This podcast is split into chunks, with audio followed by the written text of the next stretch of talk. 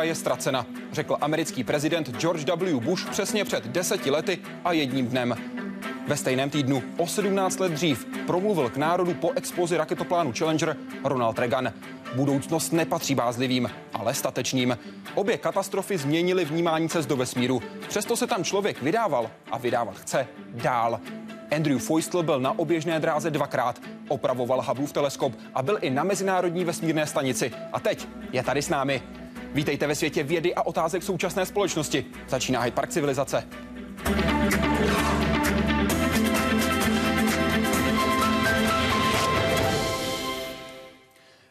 Dobrý večer do vesmírného střediska Lyndon B. Johnsona v Houstonu. Andrew, moc děkuji, že jste dnes s námi.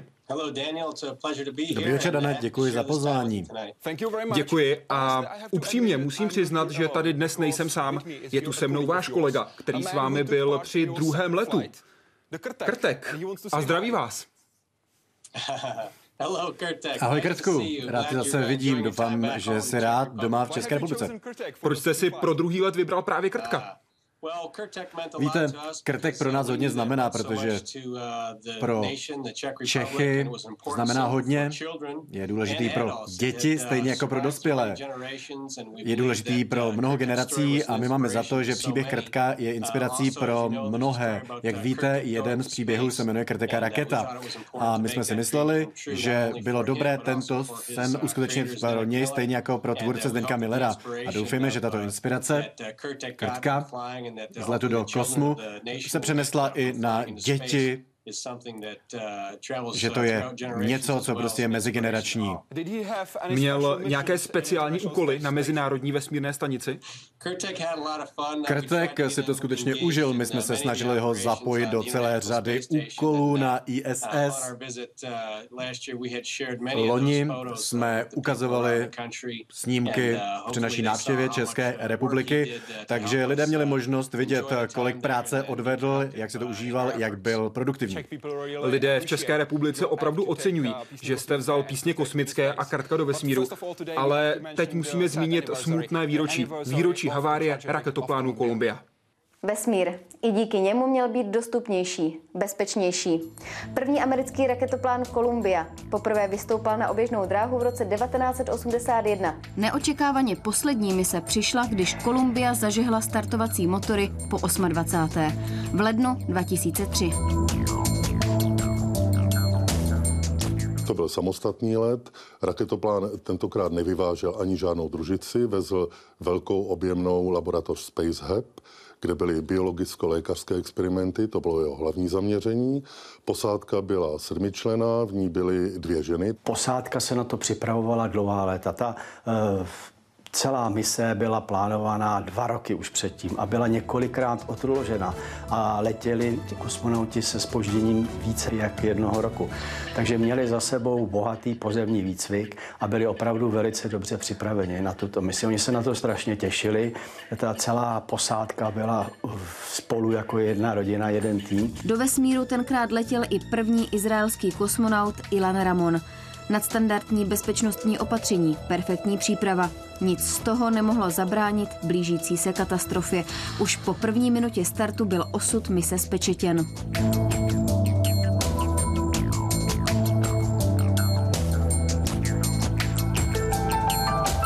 Při startu se eh, oddělil velký kus izolační pěny z nádrže raketoplánu a opravdu velikou nešťastnou náhodou zasáhl náběhovou hranu levého křídla raketoplánu. Shodou okolností ob jeden let předtím při letu raketoplánu se stalo něco podobného. Zhodnocení bylo že to není nic tak strašného. Ano, vidíme, co se stalo, je to trošku odřené, ale to nemůže mít žádné katastrofální následky. Takže to v podstatě utvrdilo eh, vedení toho programu v tom, že takovéhle případy není zapotřebí řešit. Jenomže tentokrát prorazila izolační pěna štít, který chrání raketoplán před žárem vznikajícím třením při vstupu do atmosféry. Poškození si nikdo nevšimnul. V průběhu návratu raketoplánu, který probíhal standardně, došlo zhruba ve výše asi 65 nebo 70 kilometrů k tomu, že ty žhavé ionizované plyny pronikly, propálily ten otvor, který tam byl, nebo to poškození,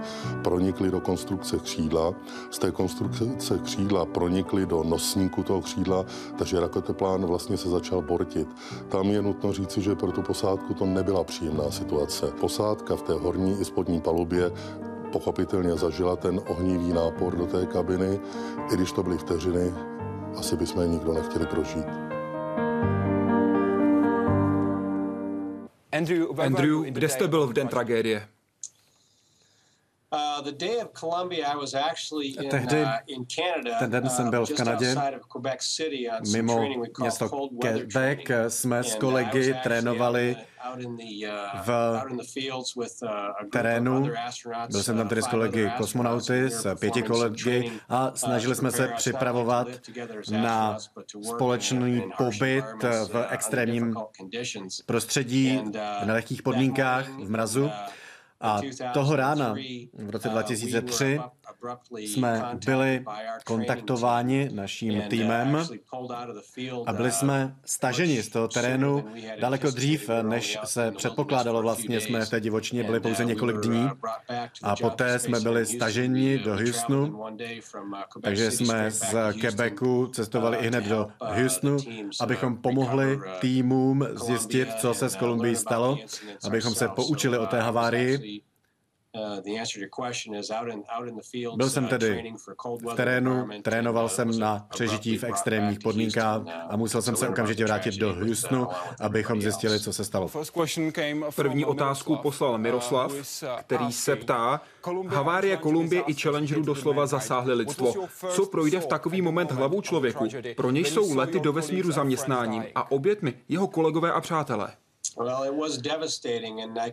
Bylo to zdrcující a mohu vám říct, že první záběry, které jsem viděl, vlastně byly po mém uh, návratu z terénu. tak jsme viděli v kinosále na uh, obrazovce před sebou ty záběry. Bylo to poprvé, co jsme to viděli a prostě jsme tomu nevěřili. Já ani zbytek týmu viděli jsme, jak se Kolumbie rozpadá. Bylo to tragické pro všechny z nás, protože posádka byli naši přátelé. Uh, Ta komunita astronautů je malá nejen v USA, ale po celém světě. A ti lidé, uh, kteří letají do kosmu, všichni se známe, jsme přátelé, takže samozřejmě to bylo tragické, uh, tragický den pro nás všechny a chvíli nám trvalo, než jsme pochopili, k čemu tehdy došlo a jak se z toho poučit. Poslední část Miroslavovy otázky ptá se, jak je v NASA a mezi kolegy zvykem připomínat si tyto tragédie. Každoročně si připomínáme uh, tragédie.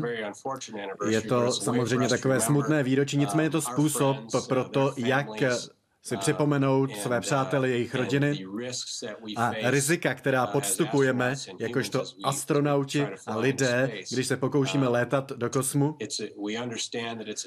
Chápeme, že to je nebezpečné. Naší prací je snažit se rizika snižovat, ale také si musíme uvědomit, že lety do vesmíru sebou nesou velké úsilí, technické výzvy, jak to celé provádět bezpečně a efektivně úplně bez ztráty lidských životů. Pojďme na druhou otázku. Ptá se Martin. Poučila se NASA z havárie Kolumbie? Co se změnilo? Uh, Několik uh, věcí. Uh, vlastně objevily se dva aspekty. Nejprve technické aspekty, jak provádět inspekci um, na modulu. Jak víte, ke ztrátě Kolumbie došlo kvůli poškození na náběžné hraně levého křídla. To vzniklo působením ledu, který odpadl z té palivové nádrže na pomocném modulu. Byli jsme tedy schopni zjistit, jak může porušit led kritické součásti konstrukce raketoplánu a také na druhé straně jsme se naučili provádět inspekce ve vesmíru, tak abychom zjistili, zda nevzniklo nějaké poškození při startu. To jsou ty technické věci, které se ukázaly jako poučení z té tragédie Kolumbie. Co se týče řízení, tak tam jsme zjistili, že jsme náchylní rizikům selhání lidského faktoru. Vždycky, když lidé rozhodují, tak existuje riziko, že se někdo rozhodne špatně, protože například třeba nechápe plně dopady programu, které řídí. Um, Jsou zde určité historické milníky paralely. Věděli jsme, že led může odpadávat z nádrže a že může způsobit poškození. Ale Nerozuměli jsme tomu, k jaké katastrofě to může vést. A to je něco, co jsme se poučili, jak to řídit, jak to zvládat. A jako tým NASA zjistila, jak lépe řídit tato rizika a více se podílet na tom, co říkají lidé z nižší úrovně managementu, inženýři, protože tomu třeba tolik pozornosti věnováno nebylo. Zmínil jste rozhodovací proces. Hodně ho kritizovala komise, která vyšetřovala havárii Kolumbie. Ve své zprávě zmiňuje například pozici manažera projektu, který byl zodpovědný zároveň za bezpečnost, časné starty a přijatelné náklady. Na rovinu musíme říct, že tyhle oblasti jdou přímo proti sobě. Taková situace už teď nemůže nastat? Vždycky existuje riziko při řízení takovéhoto programu. A my jsme trvale pod tlakem na peníze, na čas, tak abychom dodávali materiál vesmírné stanici. Ta výzva je uvědomit si historické reference a mít tu korporátní znalost a vědomost uvnitř sebe, tak abychom se vyhnuli opakování podobných problémů. Nicméně vždycky budou existovat tlaky rozpočtové, časové, tak, abychom skutečně zvedli vesmírné lodě ze země a dodávali materiál na vesmírné stanice, abychom mohli používat stroje ve vesmíru k tomu, aby se prováděly experimenty, abychom zásobovali posádky potravinami, oblečením a vším, co potřebují. Neřekl bych tedy, že se nic z toho již neděje, ale myslím si, že si NASA vzala skutečně poučení ze ztráty posádky. a pro nás bylo kritické se ohlédnout uh, po druhé, po třetí na to, jak podobné programy, vysoce rizikové um, programy řídíme. a snažit se v budoucnu udělat uh, lepší práci, být lepší v tom, jak řídíme rizika. Ale v současnosti už není možné, aby jeden člověk byl pod tak velkým tlakem a rozhodoval o věcech, které jsou v konfliktu a kde je nutný obrovský kompromis, aby se dali skloubit. To je asi pravda. Celá řada lidí se podílí na tom procesu a to, jak nyní provádíme programy, vypadá to tak, že astronauti jsou dostáváni do kosmu na sojuzech, ruských sojuzech. To znamená, že nemáme takový vhled na všechny detaily startu jak vypadá ta mechanika, jak se přijímají rozhodnutí při startu. Nicméně Sojuzy jsou robustní, jsou spolehlivé, používají se celou řadu let déle než raketoplány. Máme důvěru v ten program, dostatečnou důvěru, abychom měsíc co měsíc vysílali naše astronauty do vesmíru. Ty výzvy, kterým čelíme, když například se objeví nové programy, komerční programy nebo nákladní lodě, tak ta rizika ještě budeme muset prověřit. Nicméně už jsme se poučili z katastrofy Kolumbie a snažíme se postoupit vpřed na základě dobrých rozhodnutí. Pojďme se podívat ještě na minulost, katastrofu Challengerů, protože Karl píše, před startem Challengerů byla NASA varována, že může být problém s těsnícími kroužky, dokonce opakovaně. Proč přesto povolila start? Kdo tak tlačil na dodržení termínu startu? Vrátím se k tomu, co už jsem řekl.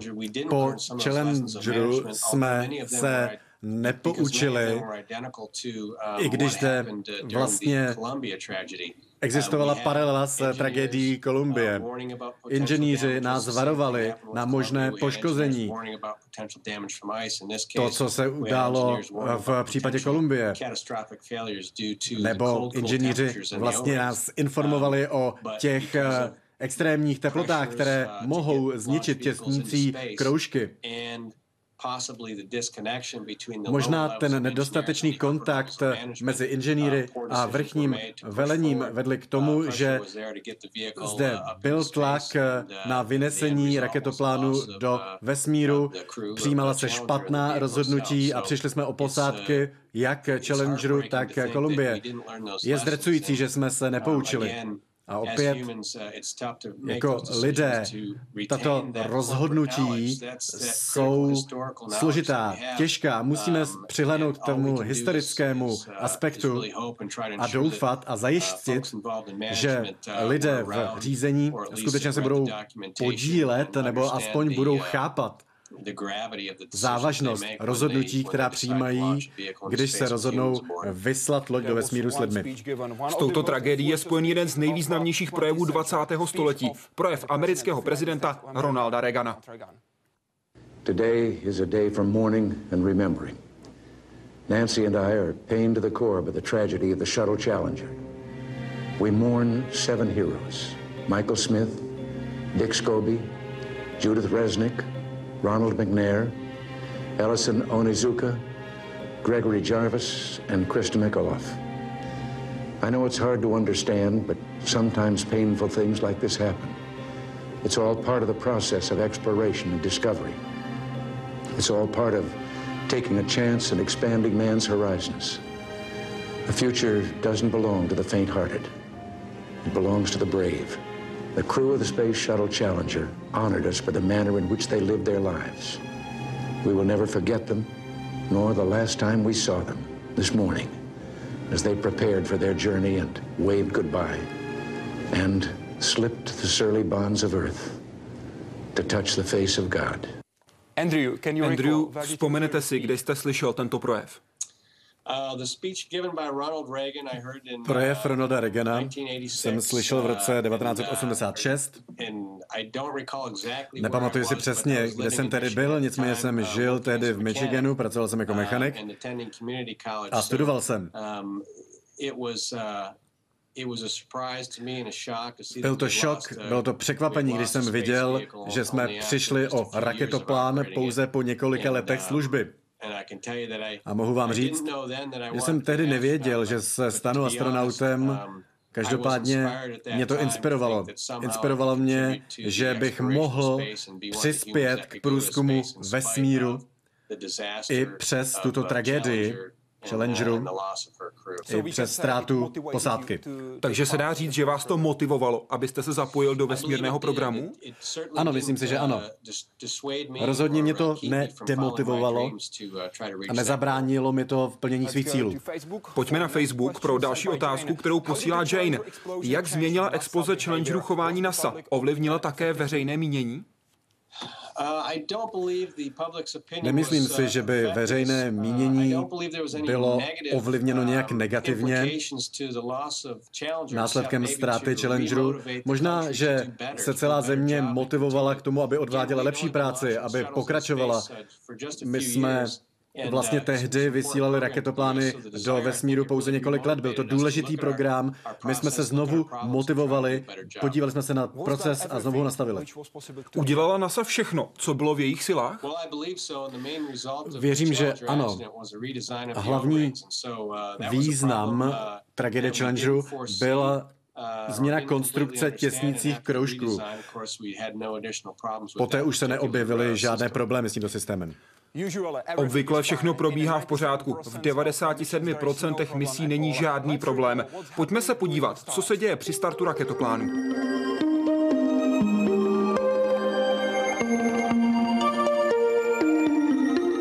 jedna sekund před startem přebírají řízení letu počítače. Po necelých 20 sekundách, tedy 5 sekund před zážehem motorů, spustí vodní děla. Startovací rampu zahalí vodní clona. 10 sekund před startem spouští chrliče jisker, likvidují unikající palivo pod hlavními motory raketoplánu a tím zabraňují výbuchu. 6,6 sekund před startem začnou postupně nabíhat hlavní motory. Okamžitý zážeh by mohl poškodit konstrukci. Do 3 sekund od zážehu už dosahuje tah všech tří motorů 100% hodnoty. Pokud ne, počítače start zastaví. Za další necelé 4 sekundy naběhnou přídavné motory na tuhý pohon. Start už se nedá přerušit. V prvních sekundách letí raketoplán co nejvíc svisle.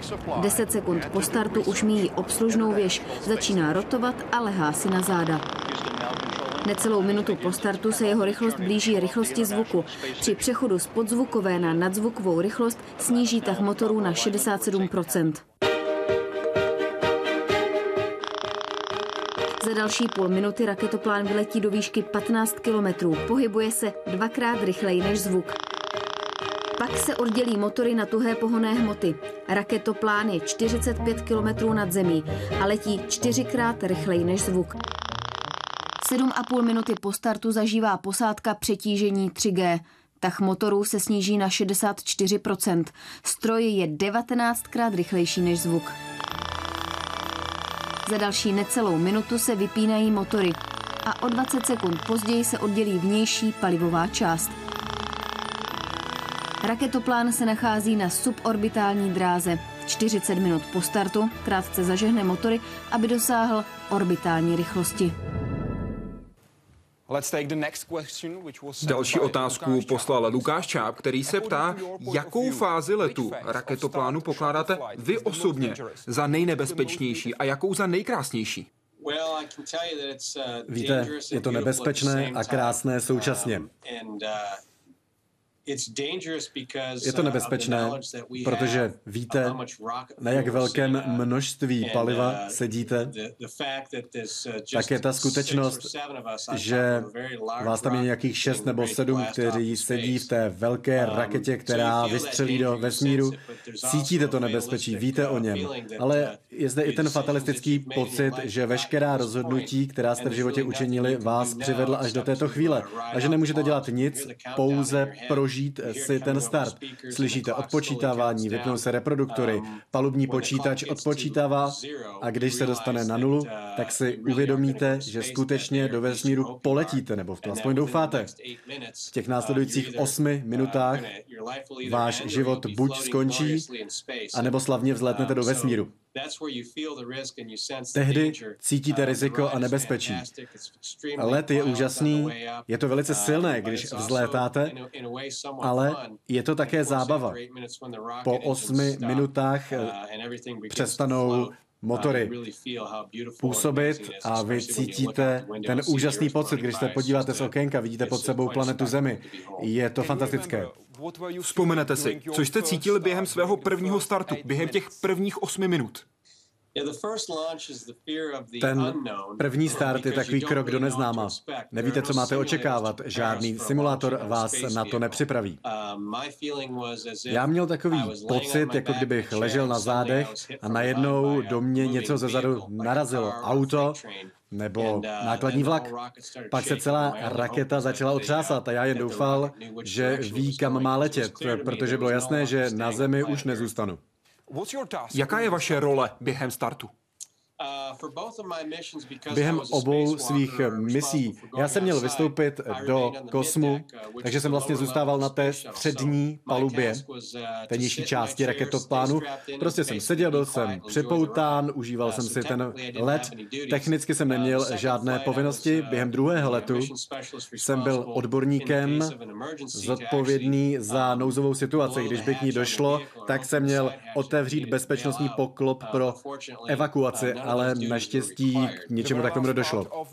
Poslední část té otázky. Jaký zážitek z vesmíru pokládáte za nejsilnější? Musím říct, že největší vliv, moment, který si, na který si vzpomínám nejvíce, je, když jsem ve skafandru pracoval v otevřeném prostoru, buď na Hubbleově teleskopu nebo na ISS a podíval jsem se pod sebe a uvědomil jsem si, že jediné, co mě odděluje od vákua a od vesmíru, je můj skafandr a průhled. Přilbě. Bylo to inspirující dívat se pod sebe na planetu Zemi. A uvědomit si, že vlastně jediné, co vás chrání, je to, že se držíte, jinak, že prostě létáte v kosmu. Mám vzpomínky na Zemi, na které si vždycky vzpomenu. Jsou to jen takové záběry, ale vždycky to se mi zůstane. Zažil jste při pohybu ve volném vesmíru něco, co by se dal alespoň trochu přirovnat k nějakému zážitku na Zemi? Um, ne, nic takového podobného neexistuje. A proto pořizujeme tolik záběrů, snímků, abychom sdělili tu krásu a kouzlo toho být ve vesmíru. Když se mě lidé ptají, jaké to je, tak říkám, je to jako sen. Jinak to nelze popsat, aby pochopili to kouzlo a jak se cítíte. Další otázku nám poslal Petr Kundra, který se ptá, absolvoval jste několik výstupů do vesmíru. Jaká jsou pravidla a zásady pro pohyb v otevřeném prostoru, jak jste zajištěn? Jaký je to pocit pobývat v prostředí lidskému organismu nepřátelském? Pravidlo je, nikdy se nesmíte pustit. To je pravidlo číslo jedna. Nikdy se nesmíte pustit. Za A to nevypadá dobře, za B to může být nebezpečné. Když jste ve skafandru, tak vlastně jste připojeni silnými kabely, které vám umožňují být vždycky připojeni s modulem. Takže i když byste se pustili, dokud vydrží ten kabel, tak neexistuje způsob, abyste odletěli do otevřeného kosmu. Nicméně by to nebylo dobré, abyste museli této možnosti využít. A třetí mechanismus ochrany je vlastně taková záložní tryska. A když byste se pustili a nevydržel ten kabel, tak stále budete mít tu trysku na zádech, která vám z rozumné vzdálenosti umožní letět zpět k lodi. Co to znamená rozumná vzdálenost? 200 metrů, takže ne moc daleko. Jak daleko do volného prostoru jste se dostal od Mezinárodní vesmírné stanice nebo od Hubbleova teleskopu? Naštěstí jsem se nikdy nepustil, takže vždycky jsem byl velice blízko struktury. Nikdy jsem se nevzdálil na déle než metr od něčeho, čeho jsem se mohl, mohl držet. Při misi na vesmírnou stanici jsem vlastně byl na té nejvzdálenější části nosníku. To znamená, že jsem se odstl několik set stop od centra stanice, takže jsem byl dostatečně vzdálen od čehokoliv, co mi tehdy bylo blízké. A ještě poslední část té otázky. Jaký je to pocit pobývat v prostředí lidskému organismu nepřátelském? Uh, Trošku je to děsivé. A začnete hodně respektovat to, co děláte. A skutečně se soustředíte na svou práci, tak abyste neudělali chybu. Andrew, vzpomínáte si na 14. května 2009? Uh, Jestli si vzpomenu na 14. května... Uh, ano, byl to let k Hubbleově teleskopu. Byla to vaše první vesmírná procházka a já bych vám chtěl připomenout ráno 14. května 2009. Stick shifts and safety belts, bucket seats have all got to go when we're driving in the car. It makes my baby seem so far. I need you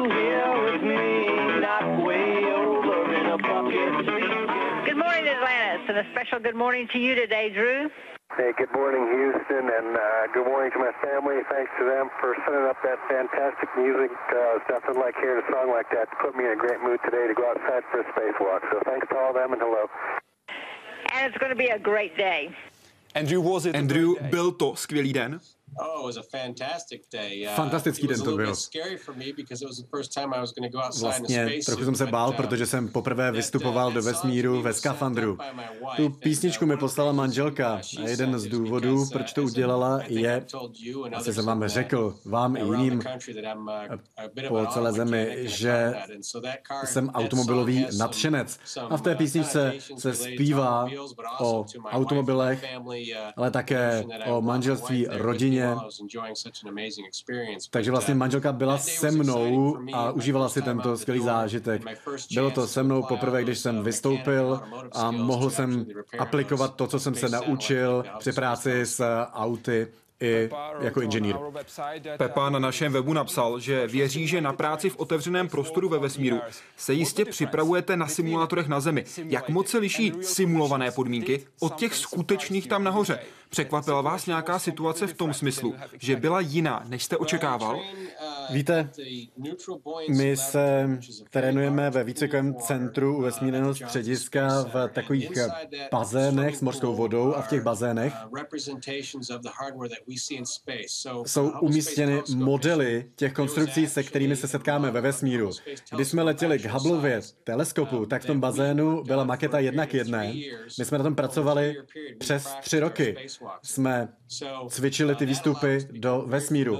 A proto potom jsme znali velice dobře ten přístroj, dokázali jsme předvídat problémy, které mohou nastat ve vesmíru. V tomto smyslu nedošlo k žádným velkým překvapením. Ta zkušenost byla velice podobná jako v tom bazénu. Když tam pracujete tak dlouho pod tou vodou, tak skutečně začnete věřit, že jste ve vesmíru. A skutečně to tak je. Jakmile jsem vstoupil do skafandru, tak jsem se cítil jako při výcviku a bylo mi pohodlně. Kdo byl ten poslední, kdo se dotknul Hubbleova teleskopu? To je dlouhý příběh. A nemohu zde uh, vyprávět podrobnosti, nicméně si myslím, že to byl John Grunsfeld, kdo se fyzicky dotkl Hubbleova uh, teleskopu rukou. Megan MacArthurová potom obsluhovala mechanické rameno, vlastně byla posledním člověkem, který se dotknul Hubbleova teleskopu robotickým ramenem, které simulovalo její pohyby, takže technicky to byla asi ona. Proč se to nebyl vy? Uh, Byl jsem to skoro já, ale vyskytly uh, se určité komplikace, takže John byl poslední, kdo se toho dotkl. Já jsem se pokusil, ale uh, nevyšlo to pro mě. Dobré je, že jsme Hubbleův teleskop opustili v lepším stavu, než když jsme přilétli a může nadále pokračovat ve svém poslání. O co tam konkrétně šlo? Co to přesně u astronautů znamená, když se domlouvají, kdo bude úplně posledním člověkem, který se dotkne Hubbleova teleskopu? Víte, my jsme se o tom předtím nebavili. Ty věci se tak vyvinuly. Bylo zde něco, co se nedalo předpovídat. John Gransfeld byl na Hubbleově teleskopu dvakrát přede mnou a pracoval v otevřeném vesmíru. Myslím si, že bylo dobré, že to byl právě on a já jsem byl rád, že jsem mohl být jeho kolegou a měl jsem příležitost letět do vesmíru na teleskop. Konec dobrý, všechno dobré a jsem rád, že John měl tu poslední výsadu. Z toho, co je teď ve vesmíru, na co byste si chtěl opravdu sáhnout? Uh, Řekl bych, že cokoliv, co lidé vyslali do vesmíru, uh, Hubbleův teleskop, Mezinárodní vesmírná stanice, to jsou uh, asi ty nejlepší destinace, kam se můžeme dostat a fyzicky si na to sáhnout. Asi není nic jiného, na co bych rád položil ruku. Jsem rád, že jsem byl na obou těchto strojích. Ne každý má v našem povolání možnost vystoupit do vesmíru, já ano. Jirka Horáček použil náš formulář na webu, aby poslal tuhle otázku. Jak detailní musí mít jednotliví členové posádky raketoplánu univerzální znalosti techniky, technologie a ovládání vlastního stroje? A naopak, jaká je mezi nimi dělba práce, kdy jeden musí spolehnout na znalosti a umění druhých? Každý z nás podstupuje stovky hodin výcviku systémů na raketoplánu, abychom chápali, jak fungují. A když potom se přiblíží ten konkrétní let, tak jsme trénování v konkrétních úkolech. To znamená, že pilot a velitel jsou vycvičeni na let na přiblížení k Hubbleově teleskopu nebo k vesmírné stanici. Zatímco my, co vycházíme do prostoru, tak my jsme zase trénováni na tento úkol. Při startu, jaká byla moje role? Jak jsem řekl, seděl jsem v té nisí části raketoplánu. Měl jsem prostě jiný trénink, jiný výcvik. Měl jsem pracovat na Hubbleově teleskopu nebo na Mezinárodní vesmírné stanici.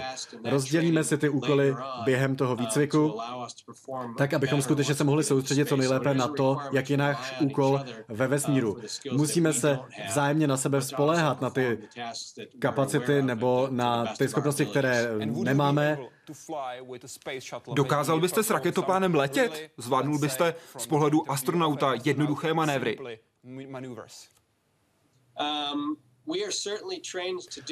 Jsme vyškoleni, jsme vycvičeni, ale jedni do vyššího stupně než druzí.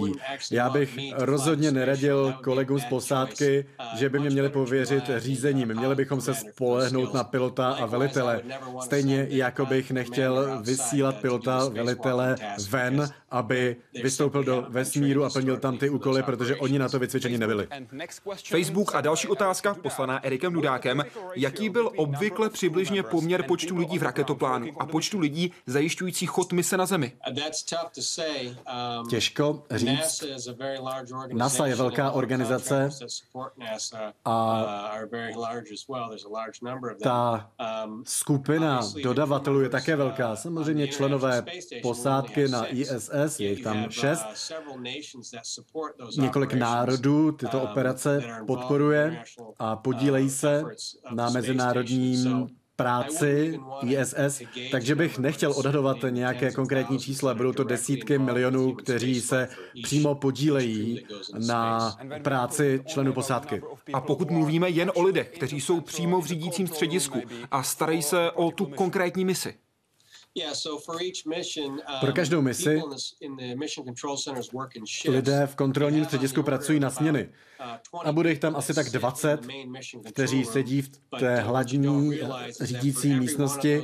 Nicméně si neuvědomujeme, že pro každého člověka je ve vedlejší místnosti armáda lidí, kteří je podporují. My se na to díváme jako na určitý trojuhelník. Na vrchu máte kapitána, pilota, Uh, a potom zde jsou lidé, kteří je podporují, podporují jednotlivé role.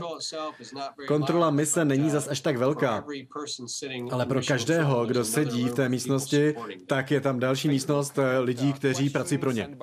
Na Facebooku otázka od Jitky.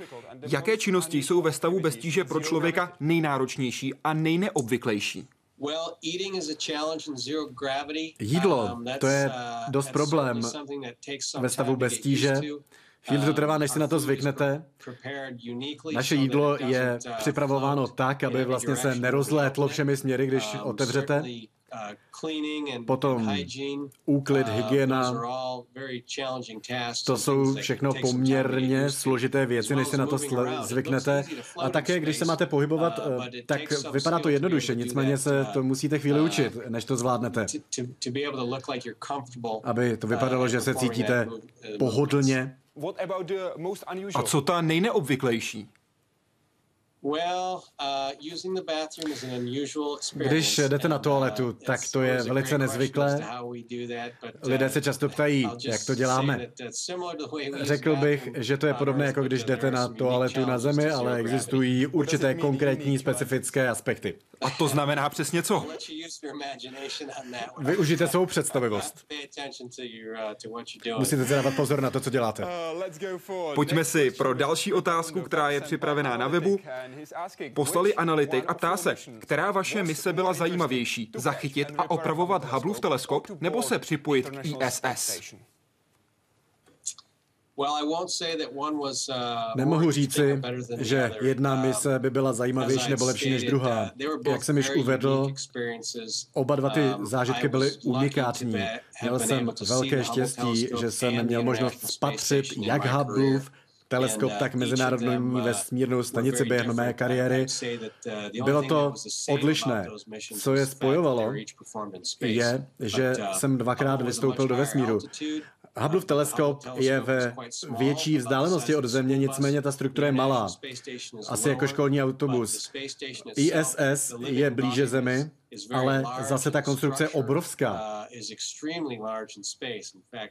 Zabírá velkou plochu, je to tak velké, že těžko si představit, že lidé něco takového úžasného vytvořili ve vesmíru. Ani jedno nebylo lepší než druhé, oboje bylo unikátní a měl velké štěstí, že jsem tam byl. A pokud byste si mohl vybrat jen jednu, která by to byla? Nemůžu, nemůžu si vybrat jenom jednu misi, obě dvě byly velice speciální a zajímavé. Otevřeme si další otázku poslanou Gabrielou přes Facebook. Jak je to pocit, když přistáváte v raketoplánu, kterému se přezdívalo létající cihla? a víte, že to musí klapnout na poprvé? Um, Naštěstí ten tlak eh, není směrován na mě. Já nejsem ten, kdo letí s raketoplánem domů. To je um, záležitost velitele letu. Uh, Naštěstí pro nás je ta historie přistávání skvělá. Elektronika, kontrolní systémy jsou na vysoké úrovni a raketoplán vlastně je dobře přizpůsoben na to, aby přistál na poprvé. Pocit je podobný, jaký máte v letadle. Když přistáváte, tak je to takové plynulé, Samozřejmě se modlíte, že přistanete, ale nikdy si neuvědomujete, že by to nemuselo být. Můžete si vůbec připustit, že je tam více než dvouprocentní pravděpodobnost, že my si nepřežijete? Na to prostě nemyslíte, nebo já na to aspoň nemyslel. Jak uh, říkám, věřil jsem tomu, že to je moje práce, že to je příležitost pro mě uh, zažít vesmírný let a že moje rozhodnutí v uh, životě mě vedla v této chvíli a bylo to mimo mou kontrolu. Web a další otázka, tentokrát od Karolíny Zikmundové, která se ptá, jak často jste byl během letu raketoplánu v kontaktu s rodinou. Má pro hovory s rodinou NASA nějaká striktní pravidla, ať už jde o frekvenci komunikace, její délku či obsah? A co na vaši práci říká vaše manželka? Um, tak zaprvé ano, byl jsem v kontaktu se uh, svou rodinou. Při misi na Hubble teleskop uh, jsme komunikovali uh, pouze přes e-mail, to znamená, že zde bylo poměrně spoždění v té komunikaci. Na ISS jsme komunikovali přes telefon. a tím mám na mysli, že jsme používali IP telefon je to něco podobného jako Skype, který používáme nyní, pouze použijete tu zvukovou stopu a z vesmíru můžete uh, volat na jakékoliv číslo, na mobil, na pevnou linku, na jakékoliv číslo. To jsme měli k dispozici na ISS, takže uh, jsem byl v kontaktu s rodinou téměř každý den a jednou na uh, každé si dvou misí jsme měli videohovor což mi umožnilo vidět svou rodinu a oni zase mohli vidět mě. Ta komunikace byla dobrá, mohli jsme hovořit eh, pravidelně. Jde o to, že rodina by vám asi neměla říkat nic, co by vás vyvedlo z míry, musíte se prostě soustředit na svůj úkol. A dostala například vaše rodina pokyny, aby dávala pozor, aby vás nějak nerozrušila? Rozhodně. Rodiny si velmi dobře uvědomují, kritickou povahu práce v kosmu, zejména v rámci práce při těch misích eh, s raketoplány jsme měli omezený čas na to, abychom provedli, proč jsme tam byli pozváni a tak ta kontroverzní témata se minimalizovala. A poslední část té otázky, co na vaši práci říká vaše manželka? Vždycky mě hodně podporovala a upřímně řečeno, asi bych nebyl astronautem, uh, kdyby mě uh, moje manželka vždy nepodporovala. Už jsme byli uh, spolu manželé deset let předtím, než jsem se stal astronautem, takže ona mě znala jako studenta a ne jako astronauta. Veškerý kredit jde za ní. Bez ní bych tu nebyl. Web? Web? Snem mnoha dětí bývá stát se v dospělosti popelářem, námořníkem či astronautem. Jaké byly vaše dětské sny o budoucím povolání a jak jste se k profesi astronauta dostal? Je ve vašich osobních profesních snech ještě něco, co čeká na naplnění? Měl jsem sny, když jsem byl mladší samozřejmě. To vědomí, že se člověk procházel po měsíci a když jsem sledoval program raketoplánu, to mě inspirovalo inspirovalo. Když jsem byl mladý, hovořilo se o tom, že se lidé budou moc volně dostávat do vesmíru. Dnes tomu tak ještě není. Každopádně mě inspirovalo už, když jsem byl mladý, abych se stal součástí tohoto programu. Viděl jsem obrázky astronautů v kosmu, viděl jsem ukázky jejich úžasné práce a lety do vesmíru. To je něco, co jsem vždycky věřil, že je budoucnost lidstva.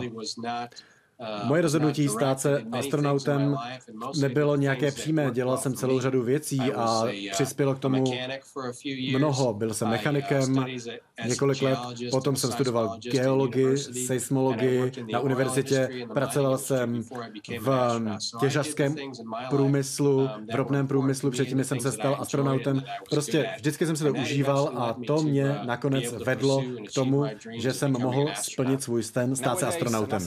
NASA dnes se nedokáže dopravit žádného astronauta na oběžnou dráhu, protože skončila éra raketoplánu. Co je nahradí? Tady jsou možnosti.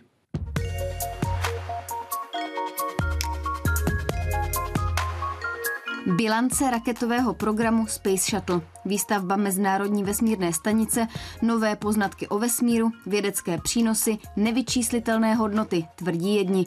Jiní se naopak čísly ohání.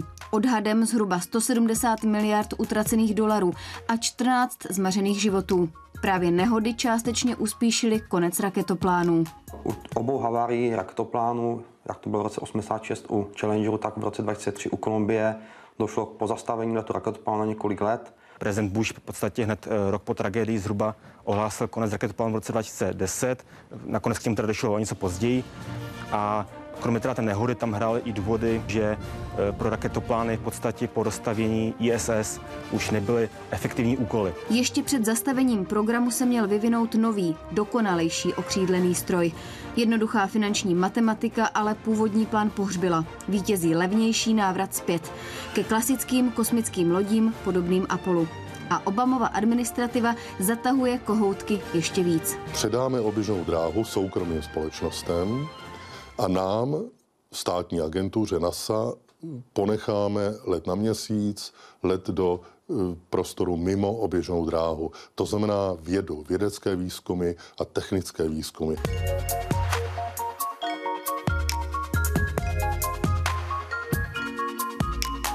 Dopravu lidí na oběžnou dráhu zatím zajišťují Rusové pomocí kosmických lodí Soyuz i v rámci mezinárodní spolupráce na Mezinárodní kosmickou stanici. Soukromé společnosti už Rusům dýchají za krk. Například SpaceX na Mezinárodní vesmírné stanici úspěšně přistála s lodí Dragon. Bude dopravovat materiál kosmonautům na kosmickou stanici a experimenty a další náklad stahovat zpátky na Zemi. Poslední tečka za kapitolou s titulem Raketoplány zaschla před dvěma lety.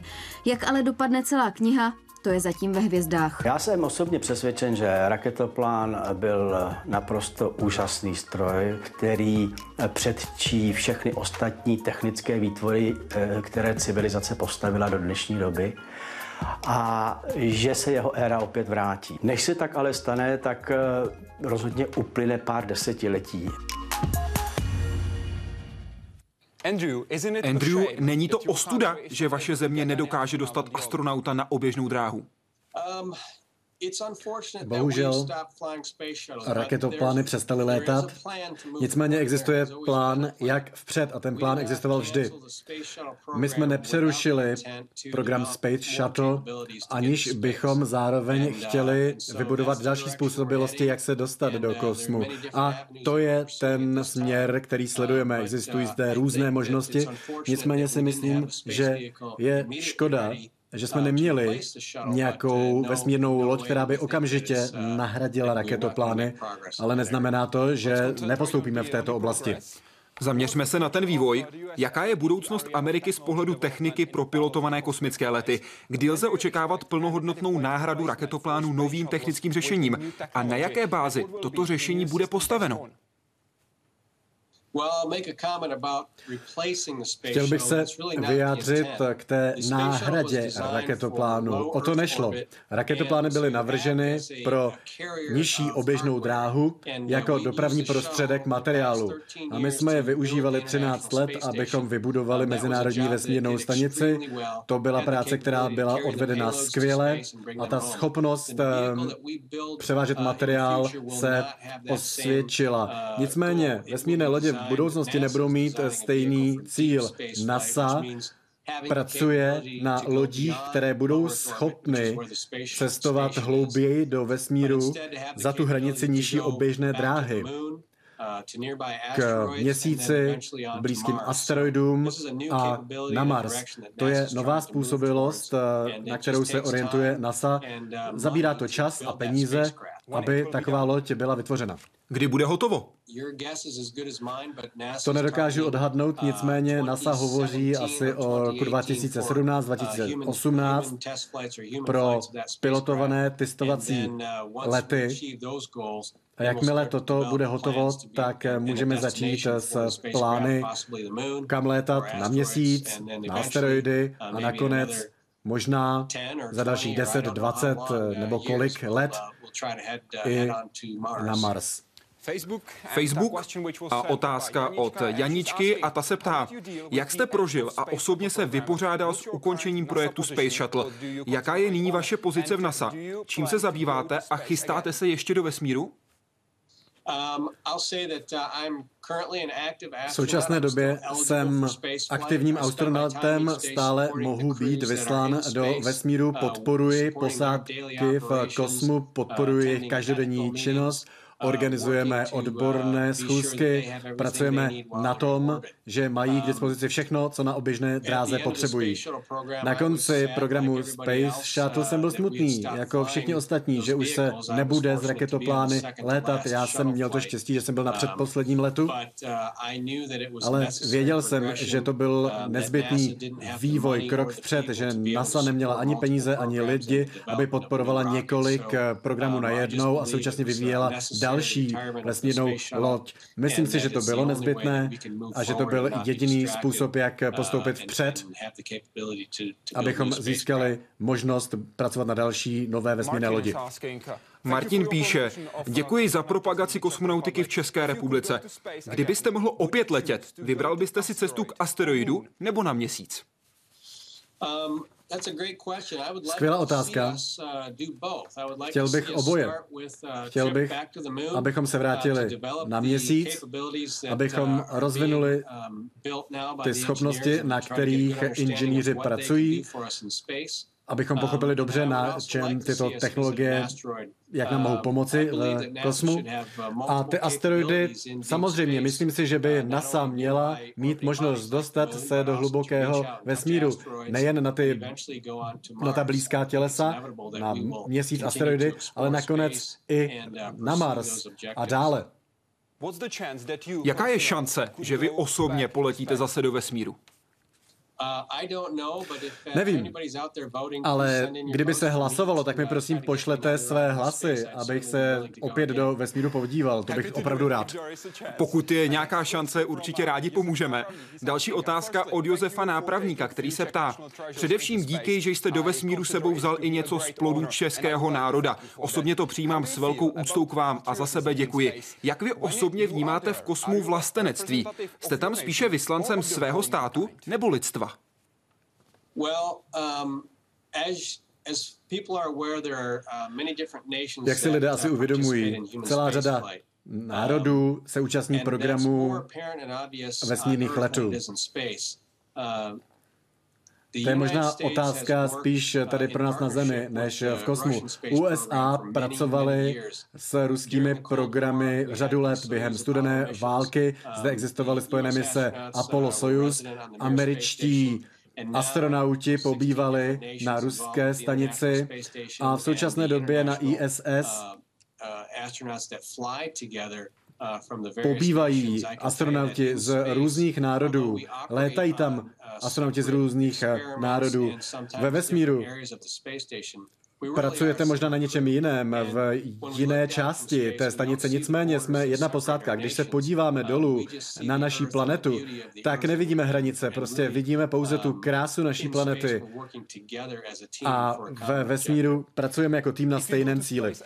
Pokud poletíte znovu do vesmíru a věřím, že teď každý chystá e-mail pro NASA, aby vás podpořil, Díky. Co byste si vzal sebou? Nevím, co bych si vzal. To by bylo těžké uh, rozhodnutí. Samozřejmě uh, bereme si sebou osobní věci a abychom pokračovali v té tradici, tak bychom museli vymyslet něco, co by uh, opět zastupovalo Českou republiku. Až bychom se dostali do takové chvíle, kdybych měl opět příležitost letět, tak se můžeme obrátit na lidi, na diváky, co by si tak představovali. Muselo by to být něco opravdu malého, co nezabere hodně místa. Každopádně je zde ta možnost, že bych rád letěl. Andrew, moc děkuji, že jste byl hostem Hyde Parku Civilizace. Doufám, že se nám třeba ozvete z vesmíru. Mnohokrát děkuji. Uh, Já mnohokrát děkuji a doufám, že se s manželkou budeme moci vrátit brzy do České republiky. Děkuji za pozvání vašeho pořadu. Moc děkuji. Pokud dorazíte, bude to pro nás čest. A děkuji i vám, že jste byli spolu s námi dnes a s Andrew Foistlem ve vesmíru. Přeji vám hezký večer.